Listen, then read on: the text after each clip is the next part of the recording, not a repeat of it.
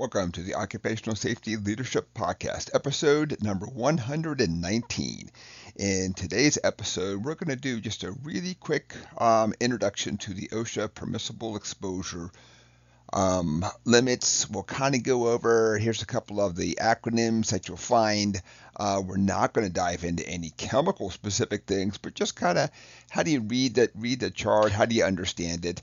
Uh, is it based off of what duration of time. So let's just kind of go over a couple things here then. So, uh, well, first off, uh, for the uh, OSHA PELs, it's based off of a eight-hour workday or 40-hour work week. Then, you know. So with this one, what they're saying is this is the concentration that you can be um, that you can be exposed to without suffering um, effects then from it. Then.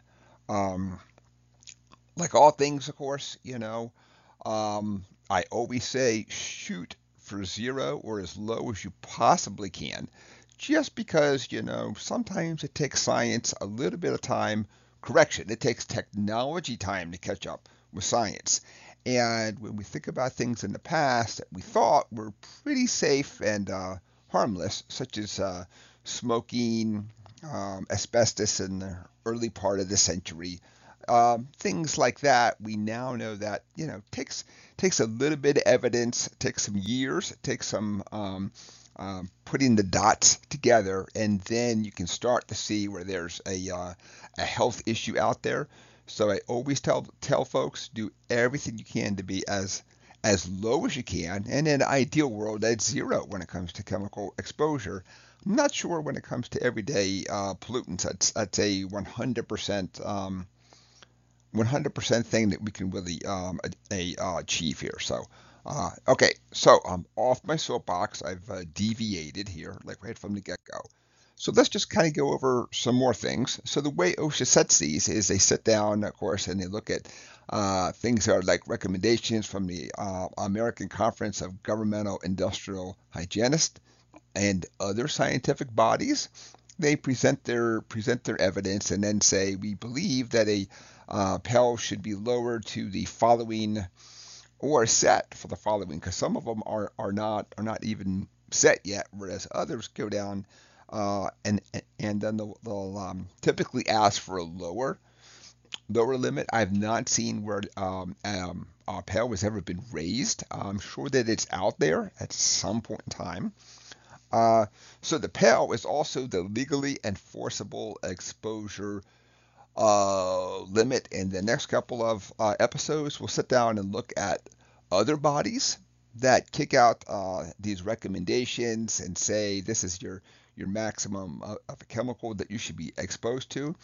And that's awesome and great. And we should always strive to look at that data too.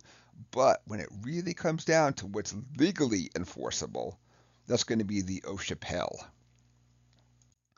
let's switch gears um, a, li- a uh, little bit here and, and just kind of talk about how when you look at that concentration and in, in the uh, list of PELs, you know, there's hundreds of chemicals in there.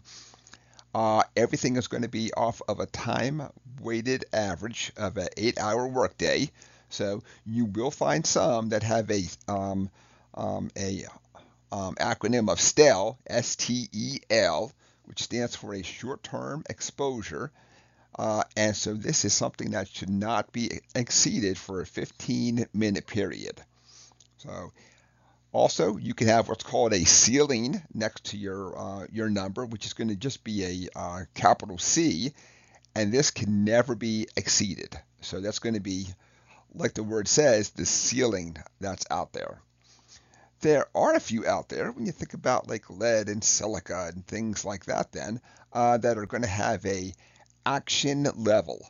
So um, let's just say for the sake of argument we do some easy math and chemical a has an um, exposure of 50 they could set the action limit uh, at 25 or 30 uh, ppms. To basically say you don't have to do anything but if you're going to exceed that 25 or 30, you have to put the following the following mechanisms in place. And it might have medical surveillance, it might have a respirator, you know, it might have all that kind of stuff then. Uh, but you still can't go over 50. you know. But if you go over uh, that whatever they set it at, that 25 or 30, you got to do the following. So you will see at times there's a few that have a action level on there. And so one of the um, things that I'm, I'm, I'm I'm asked often is that so what happens if I don't really know what the uh, level is out there? You know, well, it's up to the employer to monitor the workplace air and figure out exactly what that level is. Then, you know, um, I wish that I had some kind of uh, Superman vision and I could look at a, uh, a cloud of either dust or a, a chemical a chemical mist or something and say, ah, I can tell you exactly what that is. It's the following ppms or it's this or it's that and uh, you really don't know unless you go back and monitor and have that data.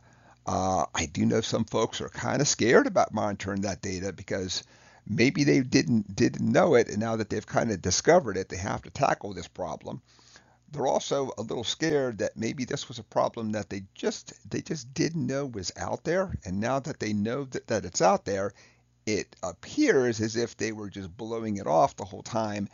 And not that they were bl- well, were blowing it off. They've now they they now think they have a problem. They now uh, recognize they have to do something with monitoring of the air. Um, so it can cause a lot of anxiety. Um, I like to do it as much as I can because it really helps me to confirm things like I've, I've, I've done everything I can by putting a engineering control in, in uh, place. Um, if I really have to, you know, you put a respirator on somebody, you do all that other kind of stuff then. But just, you know, just you've done everything you possibly can to engineer out that hazard because all of us are flawed, are flawed, flawed humans. So anytime that we can get rid of that hazard, it's going to be a, it's going to be a nice bonus for us then. So and that's it for today's episode.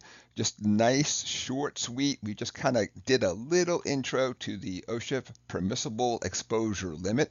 Um, this is episode 119. My name is Dr. David Ayers. Please like, subscribe, leave a comment. That that that really helps me to get better. That really helps uh, the podcast to be seen and heard more from folks out there. Um, uh, I'm I'm doing this so that, uh, and I hate to say I'm getting old, but I'd like to like to pass along any bit of knowledge I can to that very next generation that's coming up, or for somebody who maybe hadn't heard a, um, an issue from a different perspective, and just really get good and help the people out there.